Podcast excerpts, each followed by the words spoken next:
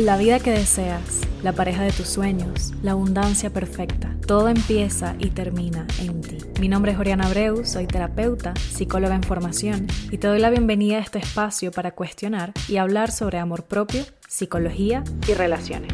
Un podcast que nace desde el profundo amor por mí misma, porque entendí que mejor que esperar el amor y la aprobación de los demás, lo que yo necesito es más amor para mí.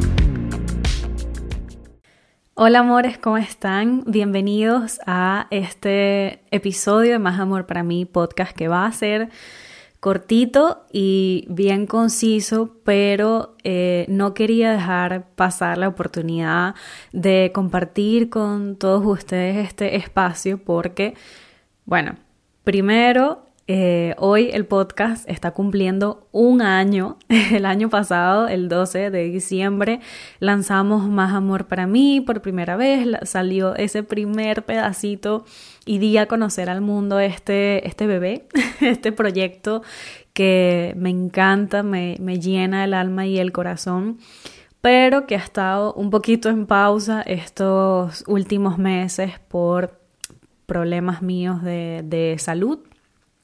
Estoy poniéndole mi, mi energía y mi intención a, a, a sanar, a encontrarme mejor.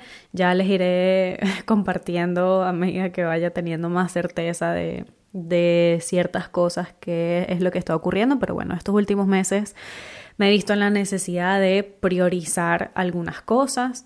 Eh, y, y bueno, lamentablemente el podcast ha, ha sufrido ahí un poco de esa parte porque tanto en la preproducción como en la grabación y la postproducción requieren muchos eh, recursos en términos de, de tiempo, de, de mi energía y, y bueno, tengo que justamente por esto priorizar y... y dedicarle un poquito más a, a otras cosas, a, a crear eh, piecitas cortas de contenido en redes y lo que les comparto por allí, que se hace un poco más fluido y más fácil, pero bueno, eh, hoy que estamos de aniversario, me hacía muchísima ilusión eh, compartir este episodio con todos ustedes. Me lo planteé mucho, me planteé incluso no hacerlo, pero, pero bueno, me, me ganaron las ganas y, y va a ser cortito y muy conciso. Eh, pero sé que, como yo, igual muchas personas, eh, muchos de ustedes están necesitando este, este mensaje, ¿no? Porque las Navidades son épocas complejas, muy bonitas para algunos, pero tiempos muy complejos para otros. La Navidad no es igual para todos eh, y creo que eso es algo que todos debemos empezar a internalizar y a entender. Para algunas personas es una época que se vive con mucho amor, con mucha alegría, mucho fervor, es tiempo de, de, de compartir en familia, de hacer planes, de quizás viajar, tener vacaciones eh, y, y muchas cosas, regalos, comp- compartir, eh, bueno, muchísimas cosas, ¿no? Eh, pasear también, es una época donde las luces, las tradiciones nos conectan con, con esa magia que sentíamos cuando éramos niños acerca de la Navidad, ¿no? Sin embargo, para otras personas también es una época muy complicada porque, eh, por una parte, para algunos eh, les conecta, ¿no? Con quizás algún momento en su vida donde la Navidad no fue eh, lo más especial o la época quizás más, más bonita, ¿no? Y, y bueno, y eso puede suceder. Por otra parte, si como yo eres eh, migrante y estás fuera de tu, de tu país, de tu hogar, también pueden ser épocas complicadas. Si estás lejos de tu familia o incluso si tienes a tu familia cerca, pero compartir con ellos representa eh, un, un esfuerzo, un sacrificio y, y bueno, hay cierta tensión y estrés por compartir con ciertas personas de la familia que quizás no son cien por ciento de nuestro agrado. Tenemos que lidiar también muchas veces con muchos comentarios y opiniones no solicitados. Entonces, bueno, en mi caso en particular, este año la verdad que estoy bastante nostálgica. He tenido muchos, muchos, muchos, muchos cambios en estos últimos meses. Eh, estoy en una nueva ciudad y aunque tengo a una pequeña parte de, de mi familia acá, todas las personas que realmente amo y que son y representan un apoyo emocional para mí grandísimo, están a cientos de kilómetros, unos más lejos, otros más cerca, pero si bien o están en otra ciudad o están en otro país. Entonces, eh, sí es verdad que estoy bastante nostálgica. Eh, he tenido días en los que he estado bastante triste, o, hoy es uno de ellos, pero, pero bueno... Trato de respirar, de abrazar esa, esa emoción y, y entender que, que todo es pasajero y plantearme cosas que puedo hacer, cosas que sí que están en, en mi control para, para conectarme con, con mis tradiciones, con esas cosas que, que sí me llenan el corazón y que pueden hacerme muy feliz en, en estas fechas, ¿no? Eh, este año decidí hacer por primera vez hallacas. Se- serían mis primeras hallacas oficiales. Y bueno, estoy muy contenta porque eh, si no eres venezolano o venezolana, eh, pues las hallacas es nuestro plato típico navideño y lleva muchísimo trabajo. Pero eh, es una tradición eh, para mí muy bonita porque... No solo que las hallacas, por supuesto, las amo y son deliciosas. Hacerlas es un momento hermoso para compartir en familia, eh, escuchar gaitas, nuestra música tradicional navideña y, y conectarnos con, con todas esas cosas bonitas, todas esas cosas bonitas de, de la Navidad. Entonces, por un lado, quería darte algunas pequeñas recomendaciones luego de compartirte esta, esta pequeña sentimiento o experiencia personal, para ir de forma más fluida esta Navidad. Punto número uno. Si, como yo, estás sintiendo mucha nostalgia, estás fuera de tu, de tu zona de confort, de tu hogar, de, de tu familia, eh, recuerda que tu hogar va contigo a donde quiera que vayas. Tu hogar eres tú. Y ojalá que sí tengas, como yo, la, la oportunidad de, de reencontrarte en estas fechas con, con una pequeña parte de, de, de la familia, de, de mi familia. Eh, y ojalá que tú también tengas esa oportunidad, pero si no es así, intenta traer A, a la vida esas cosas que son importantes para ti, esas tradiciones o cosas que, que te hacen eh, sentir la Navidad como un momento especial. Y quizás no solo tienen que ser tradiciones navideñas, pero cosas que, que te hagan sentir conectado con, con, ese, con ese espíritu de hogar. Tráelas a la vida en, en el espacio físico donde estás ahora. Por ejemplo, eh, para mí eh, ese, esa reconexión ha sido, bueno, el decidir hacer mis hallacas, eh, montar mi arbolito, decorar mi casa de Navidad de una forma preciosa. Eh, no necesitas demasiado presupuesto.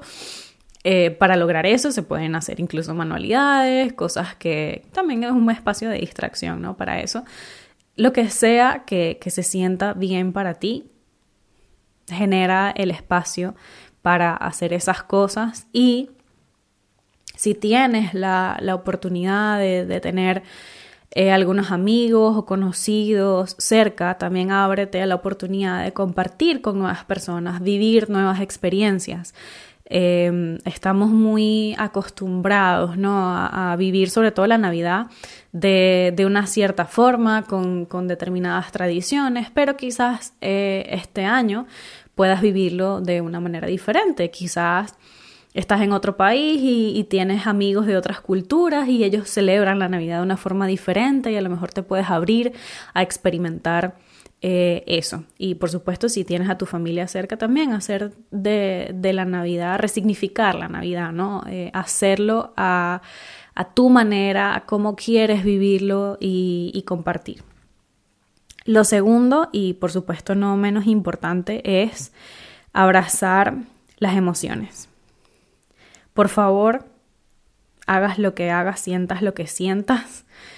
No intentes minimizar lo que está sucediendo, lo que estás sintiendo. Abraza tus emociones, valídalas. Es la única forma de transitar el proceso.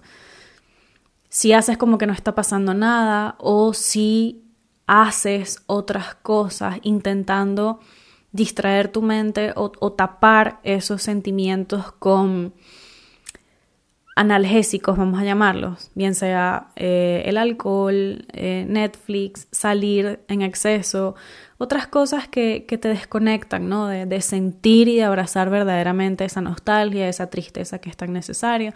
Es una emoción pasajera, no nos han enseñado a abrazar las emociones incómodas, pero es absolutamente necesario para poder surfear esa ola y no quedarnos estancados en ese sentimiento, y que a lo mejor en unos días o en unas semanas pueda como explotar Eh, en un sentimiento, una emoción mucho más grande y difícil de, de sobrellevar, ¿no?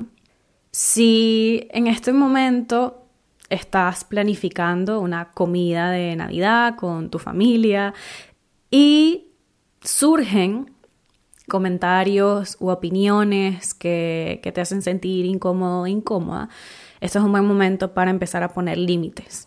A empezar a usar tu voz de forma asertiva para decirle a los demás, manifestar que quizás lo que ellos te están expresando te hace sentir incómodo. Por ejemplo, si alguien está opinando sobre tu cuerpo, sobre lo que te estás comiendo, y eso te hace sentir mal, es un buen momento para decir, mmm, sin molestarse, ¿okay? Aquí traer a la mesa la asertividad, eh, no sé, por ejemplo, eh, tía o quien sea, mmm, no está bien opinar del cuerpo de los demás.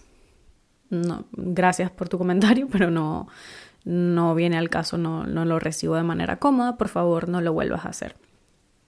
Y ya, ese tipo de, de comentarios, como, como sea que se sienta cómodo decirlo para ti, sin, sin insultar, sin molestarse, no hay necesidad por qué caer en eso, pero es importante empezar a poner límites, ¿no? Ay, que para cuándo los hijos, ay, que no sé qué. No, no es el espacio, ¿ok? Eh, no tenemos por qué hablar de eso, o no me siento cómoda hablando de esto en este momento. Mm, gracias. Y ya está. Y por último, recordarte que, que todo es pasajero, que si abrazas esas emociones y esos sentimientos que quizás puedan ser incómodos, la frustración de quizás no, no poder volver a casa o no poder reunirte con tu familia por X o Y, o estar lejos de un sitio, eh, todo es pasajero, todo, todo, todo es pasajero, gracias a Dios. Eh, por supuesto no es lo mismo, pero tenemos eh, la tecnología como una maravillosa herramienta que nos permite conectarnos desde donde quiera que estemos en el mundo, y aunque no podamos compartir de forma física, sí que podemos compartir eh, en esos espacios. Si es una herramienta que tenemos, usémosla. Llama a las personas que, que quieres y que te hacen falta y que quizás están lejos. Eh, puedes hacer una fiesta de Zoom como la que yo hice en mi cumpleaños este año. También tenía como mucho ese sentimiento de nostalgia porque, bueno, las personas que más amaba también estaban lejos, no podían compartir mi cumpleaños conmigo. E hicimos una fiesta online y fue hermoso. O sea, fue muy, muy, muy bonito. Eh, Y de verdad lo agradezco infinitamente. Por supuesto que no se compara con, con, con el calor humano en físico, pero eh, si eso es lo que tenemos, usémoslo, usémoslo a nuestro favor, usémoslo como herramienta para conectar, compartir, contarle a las personas eh, cómo nos estamos sintiendo, aprovechar el momento de, de decir un te quiero, un te extraño, eh, porque la vida es ahora y se pasa muy, muy, muy rápido. Así que, bueno, eh, como les dije, este episodio iba a ser súper cortito. Mil gracias por acompañarme durante todo este año, por escucharme desde tantos rincones del planeta. Créeme que reviso constantemente las estadísticas y, y veo todos los países que, que se suman y desde los cuales escuchan Más Amor para Mí, y eso me llena el corazón, que quizás bueno, un día cuando estén cocinando, haciendo ejercicio, paseando, eh, yo sea una compañía para ustedes. De verdad que lo valoro muchísimo y, y no es algo que me toma a la ligera. Eh, la atención es un recurso valiosísimo que, que todos tenemos hoy en día, y poder compartirlo con las personas que de verdad eh, nos hacen sentido, que crean contenido como yo, es wow, es maravilloso. Así que gracias, gracias, gracias por estar aquí en este espacio, compartirlo conmigo y ser parte de él. Espero que este segundo año de, del podcast venga cargado de, de muchas colaboraciones, de muchas cosas hermosas, eh, temas, temas controvertidos, bonitos, de los que tenemos que conversar más. Y bueno, sin más me despido, les mando todo mi amor y cariño y muchos besos y abrazos para todos. Chao, chao. Si te gustó este episodio y crees que a alguien cercano puede hacerle sentido, compártelo, dale like y sígueme en mis redes sociales arroba más amor para mí en Instagram y TikTok. Nos vemos la próxima semana.